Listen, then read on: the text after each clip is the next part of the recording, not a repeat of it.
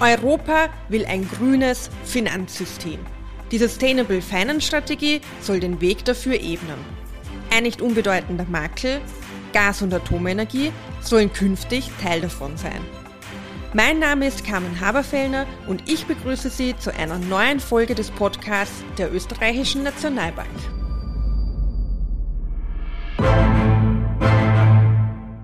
Wir widmen uns heute wieder dem Thema Green Finance und wir heißt, dass ich mich sehr freue, dass ich die Kollegin Naida Mujic hier begrüßen darf und erneut auch Wolfgang Beuntner hier wieder bei uns begrüßen darf. Hallo. Hallo. Vielen Dank, dass ihr da seid. Wir sprechen über das Überthema Green Finance, aber natürlich werfen wir einen speziellen Blick auf die Sustainable Finance Strategie der Europäischen Kommission. Und bevor wir jetzt dann weitergehen mit irgendwie Taxonomie, Maßnahmen, wer hat welches Mandat, liebe Naida, bitte sag uns, was ist überhaupt die Sustainable Finance Strategie der Kommission? Sehr gerne, liebe Carmen, und danke dir für die Einleitung. Ähm, der European Green Deal ist ja sozusagen das größere Ganze. Also ähm, die Sustainable Finance Strategie und auch die Taxonomie gehören äh, zum European Green Deal, also sind Elemente vom European Green Deal. Ähm, kurz zum European Green Deal selbst. Der wurde ja im Dezember zweitausendneunzehn veröffentlicht und ist ein Fahrplan und auch ein Maßnahmenpaket, wie es uns allen hier in der Europäischen Union gelingen soll, bis zweitausendfünfzig die Klimaneutralität in der Europäischen Union etabliert zu haben. Und äh, die Sustainable Finance Strategie konkret soll uns sagen, welche Maßnahmen die Europäische Kommission in den kommenden Jahren setzen möchte im Finanzsektor. Und die Taxonomie wird auch in der Sustainable Finance Strategie erwähnt. Kurz zur Taxonomie, also die Taxonomie, die Grundlage dafür bietet die ähm, Taxonomieverordnung. Die ist ja bereits in Geltung, und zwar seit Juli zweitausendzwanzig. Und die Taxonomieverordnung sagt uns, ähm, was ökologisch nachhaltig ist. Also was ist eine ökologisch nachhaltige, also unter Anführungszeichen grüne Wirtschaftsaktivität? Darüber haben wir, Wolfgang, ja schon einmal in einem Podcast gesprochen, dass eben auch das große Ziel von Green Finance ist, dass man eigentlich den Konsumentinnen und Konsumenten es einfacher macht, zu sagen, ich möchte grün investieren und will mich jetzt aber nicht durch einen Wulst, einen Dschungel durchquälen müssen, um rauszufinden müssen, ob da nicht doch ein bisschen Kohle oder irgendwas dabei ist. Genau, es ist sozusagen die Taxonomie eine Art äh, Referenz für alle Anlegerinnen, Anleger, Sparerinnen und Sparer, die gern nachhaltig für ihr Alter vor, beispielsweise vorsorgen wollen. Und da haben sie dann eine lange Liste an wirtschaftlichen Aktivitäten, in die sie investieren können. Es hat sich ja jetzt seit unserem letzten Podcast äh, einiges getan. Es wurde ja eine Entscheidung der Kommission äh, kommuniziert, letztes Jahr im Dezember. Wer von euch beiden äh, kann mir kurz äh, vielleicht für unsere Zuhörerinnen und Zuhörer zusammenfassen, was sich da getan hat und was konkret entschieden wurde? Also die E U-Kommission hat ja am ähm, einunddreißigsten Dezember ähm, eben den ersten Entwurf dieses delegierten Rechtsakts veröffentlicht. Dann fand eine öffentliche Konsultation statt und schließlich hat sie diesen delegierten Rechtsakt auch formal angenommen. Das ist insofern ähm, wichtig, als äh, quasi ab dieser formellen Annahme durch die Europäische Kommission fängt die Frist an zu laufen für das Europäische Parlament und den Rat der Europäischen Union. Die haben dann ähm, vier Monate Zeit, äh, diesen Rechtsakt zu prüfen und gegebenenfalls Einwände zu erheben. Ähm, konkret jetzt zum delegierten Rechtsakt selbst. Was sagt er uns? Äh, der sagt uns, dass Atomenergie und Gas unter bestimmten Voraussetzungen als ökologisch nachhaltig definiert werden können. Also die Voraussetzungen bei Atomenergie beziehen sich vor allem darauf, dass detaillierte Pläne vorgelegt werden müssen, wie ähm, Endlager hier bereitgestellt werden können für hochradioaktive Abfälle. Und bei Erdgas ist es so, dass ähm, eine der wichtigsten Voraussetzungen ist, dass Gasprojekte nur dann genehmigt werden dürfen, sofern eben Anlagen damit ersetzt werden sollen, die mit fossilen Brennstoffen, also beispielsweise Kohle, betrieben werden. Außerdem müssen weitere ähm, Schwellenwerte erfüllt werden, beispielsweise in Bezug auf Treibhausgasemissionen bei diesen Gasprojekten. Ähm, sofern weder vom Rat der Europäischen Union noch vom Europäischen Parlament Einwände erhoben werden sollten, würde der delegierte Rechtsakt in Kraft treten und wäre dann mit ersten Jänner zweitausenddreiundzwanzig anwendbar. Eine Frage noch bezüglich dieser Aufstellung. Selbst wenn jetzt Gas und, und Nuklearenergie in die Taxonomie aufgenommen werden sollte, wenn alle Prozesse durchgelaufen sind, es Entscheidungen gibt, es tut sich ja auch sehr viel bei der Weiterentwicklung, gerade auch äh, was Nuklearenergie anbelangt. Hat das zum Beispiel auch Einflüsse auf die Taxonomie oder ist das eine Regel, die wir jetzt für die nächsten vierzig Jahre festlegen und man kann nichts daran ändern und sagen, Bereiche kommen wieder raus, Bereiche kommen rein, es hat sich was verändert?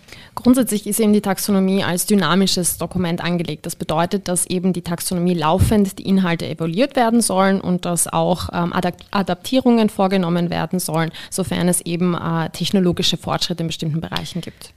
Das ist jetzt das eine, also Rechtliches und die Gesetzgebung. Was ist jetzt aber das Ziel der Taxonomie? Ein Ziel dieser Taxonomie ist es eben, einen großen, liquiden Finanzmarkt zur Finanzierung von grünen Investitionen zu schaffen. Und das ist insofern wichtig, als eben dann und nur dann, wenn es sich hier um einen großen und liquiden Markt handelt, auch äh, institutionelle Anleger, wie beispielsweise Lebensversicherungen, Pensionskassen oder Banken, aktiv auf diesen Märkten werden. Wenn ein Markt eher klein und illiquid ist, sodass jeder Käufer oder Verkäufer durch eine Transaktion den Marktpreis von den Wertpapieren, die auf diesem Markt gehandelt werden, drastisch verändert, dann spricht man eben von einem illiquiden Markt, und institutionelle Anleger, die normalerweise sehr große Summen veranlagen wollen, würden solche Märkte eher scheuen. Weil sie wollen ja sozusagen, wenn sie jetzt äh, ein größeres Paket, Hausnummer zehn Millionen Euro, einmal verkaufen wollen, äh, wollen sie sozusagen auch, dass sie tatsächlich diesen Preis lukrieren können und nicht irgendwie in einem illiquiden Markt, wo sie sehr lange Zeit warten müssen, bis sie vielleicht überhaupt Käufer für so ein großes Paket finden. Deswegen ist es eben wichtig, dass wir hier einen einheitlichen und liquiden Markt schaffen, und diese Taxonomieverordnung soll dazu beitragen, dass Finanzmarktakteure sich äh, auf einen gewissen Standard verlassen können, welche Finanzprodukte, die eben der Finanzierung von wirtschaftlichen Aktivitäten, die in der Taxonomie aufgelistet sind, dienen, auch tatsächlich dann als grüne Anleihen oder als grüne Finanzartikel gelten können. Das alles muss ja kontrolliert werden bzw. beaufsichtigt werden. Sprich, kommt da jetzt der europäischen Aufsicht, der European Banking Authority, auch eine Rolle zu? Ähm, verknüpft jetzt mit der Taxonomie hat die Europäische Bankenaufsichtsbehörde hier eine ganz wichtige Aufgabe gehabt und auch erfüllt. Und zwar auf Basis der Taxonomieverordnung hat sie äh, Kennziffern entwickelt, die eben große kapitalmarktorientierte Banken künftig offenlegen müssen. Ähm, und da ganz konkret, also die Aufgabe der aufsichtlichen Offenlegungsanforderungen ist es ja, zu einer Verbesserung der Transparenz äh, beizutragen, wodurch eben ähm, es ermöglicht wird, dass dem Markt verlässlichere und besser Besser vergleichbare Informationen äh, zur Verfügung gestellt werden können. Und konkret ähm, eine der wichtigsten äh, Kennziffern ist die sogenannte Green Asset Ratio. Ähm, die äh, soll darlegen den Anteil grüner Finanzierungsaktivitäten äh, an der Bilanzsumme des jeweiligen Instituts. Das heißt äh, beispielsweise, dass die Bank darlegt, ähm, Kredite, also den Anteil der Kredite äh, für taxonomiekonforme ähm, äh, Aktivitäten, die die Bank vergeben hat. Und hier ähm, ist die Taxonomie wirklich von großer Relevanz für die Aufsicht, nämlich eben im Bereich der aufsichtlichen Offenlegung. Jetzt ist es aber ja so, für mein Verständnis zumindest, die Taxonomie ist ja jetzt sehr breit ausgelegt durch die Erweiterung von Atomenergie und Gas.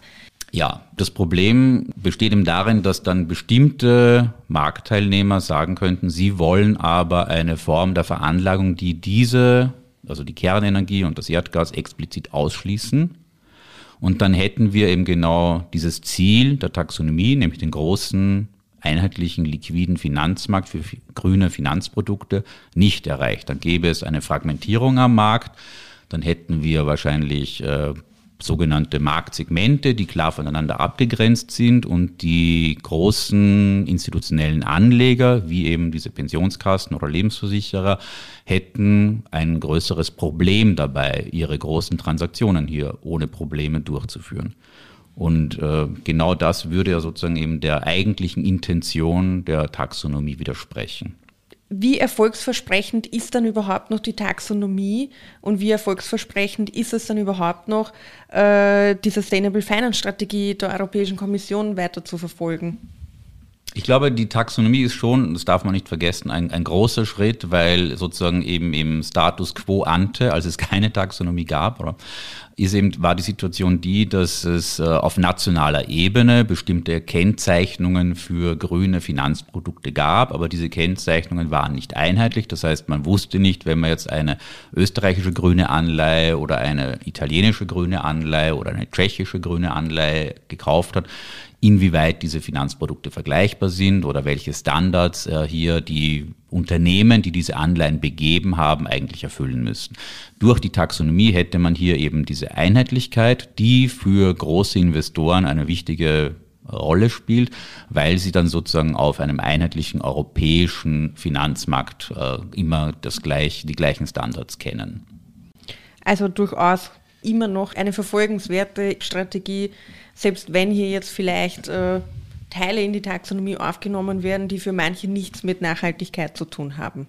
In jedem Fall muss man sagen, dass ähm, Planungssicherheit für Unternehmen und Finanzmarktakteure von zentraler Bedeutung ist. Also man muss auch erwähnen, dass Sustainable Finance eine Zeit lang ein etwas schwer greifbares Thema war und insofern Konkretisierung von Regeln ist in der Regel etwas Gutes, weil es eben äh, Planungssicherheit bietet für Unternehmen, für Finanzmarktakteure, sodass einem klar ist, okay, was bedeutet ökologische Nachhaltigkeit? Wie definiert das eben äh, der E U-Gesetzgeber. Insofern, das ist auf jeden Fall eine positive Entwicklung. Jetzt haben wir sehr viel schon über die Technicalities gesprochen und über den Prozess. Wir haben auch eingangs schon kurz über das Ziel gesprochen. Ich möchte aber trotzdem noch einmal fragen, wie ist das alles jetzt hier im Kampf gegen den Klimawandel einzuordnen? Was, was soll es bringen? Also die Europäische Union ist ja, ähm, hat sich ja auch im Pariser Übereinkommen verpflichtet, eben äh, zur Einhaltung dieses äh, Ziels, nämlich dass die äh, Erderwärmung auf eins Komma fünf bis maximal plus zwei Grad beschränkt wird, beizutragen. Und hier ist zu erwähnen, dass natürlich der European Green Deal hier das äh, übergeordnete Maßnahmenpaket ist, aber auch die Sustainable Finance Strategie soll ja dazu beitragen, das natürlich konkret äh, im Bereich des Finanzsektors. Und eines der Ziele der Sustainable Finance Strategie ist, dass man ähm, stärker Klimarisiken adressiert, beispielsweise im aufsichtlichen regulatorischen Rahmenwerk. Aber ein weiteres Ziel, was die Europäische Kommission verfolgt mit der Strategie, ist auch eine globale Ambition, die man hat. Also man möchte auch dazu beitragen, dass auch andere Länder diesen Übergang zu einer nachhaltigen Wirtschaft schaffen. Und dazu hat beispielsweise die Europäische Kommission eine International Platform on Sustainable Finance ins Leben gerufen, der bereits achtzehn Mitglieder angehören, darunter äh, beispielsweise China oder Indien.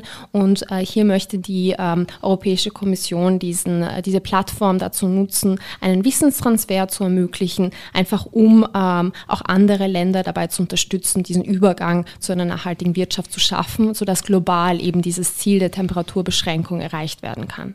Äh, dieser Prozess kostet ja auch was. Wo liegen wir hier ungefähr bei den einschätzbaren Kosten, beziehungsweise welche Beträge spielen eine Rolle? Ja, also hier haben wir unterschiedliche Zielwerte. Wir wissen beispielsweise von Schätzungen der Europäischen Kommission, dass für die E U bis zum Jahr zwanzig dreißig jährlich etwa eine, eine Steigerung der bisherigen Investitionen um dreihundertfünfzig Milliarden Euro pro Jahr, wie gesagt, notwendig ist, um die gesetzten Ziele für das Jahr zwanzig dreißig zu erreichen. Wir haben in Österreich auf nationaler Ebene den Nationalen Energie- und Klimaplan. Der sieht vor, dass bis zwanzig dreißig jährlich in Österreich etwa siebzehn Milliarden Euro an zusätzlichen Investitionen in Projekte zur Dekarbonisierung getätigt werden sollen. Das betrifft sowohl den öffentlichen wie den privaten Sektor, also auch die Unterne- was die Unternehmen hier an Investitionen tätigen. Und um diese ganzen Investitionen zu finanzieren, soll es eben in Zukunft verstärkt äh, grüne Finanzprodukte, grüne Anleihen beispielsweise geben. Und hier zum Beispiel gibt es eine relativ rezente Schätzung von Moody's, die davon ausgehen, dass nachdem es im vergangenen Jahr global ein, eine, ein Volumen von etwa tausend Milliarden Dollar an grünen Anleihen begeben wurde, neu, sollen es in diesem Jahr nach Schätzung von Moody's eben eintausenddreihundertfünfzig Milliarden Dollar an grünen Anleihen sein. Also man sieht, das ist ein relativ dynamisch wachsender Markt. Der Großteil dieses Marktes ist tatsächlich auch immer noch europäisch. Und deswegen ist es auch wichtig, wenn es der Europäischen Union gelingt, hier durch bestimmte regulatorische Maßnahmen sozusagen Standards zu setzen, dann werden die wahrscheinlich auch von anderen Finanzmarktakteuren auf der Welt übernommen werden.